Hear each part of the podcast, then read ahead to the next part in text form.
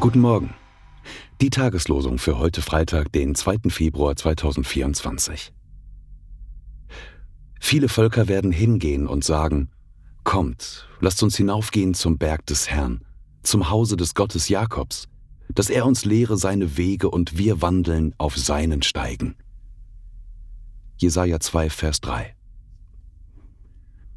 Als Jesus das Volk sah, ging er auf einen Berg, und er setzte sich, und seine Jünger traten zu ihm, und er tat seinen Mund auf und lehrte sie. Matthäus 5, Verse 1 und 2. Die Losungen werden herausgegeben von der Evangelischen Brüderunität Herrnhuter Brüdergemeine.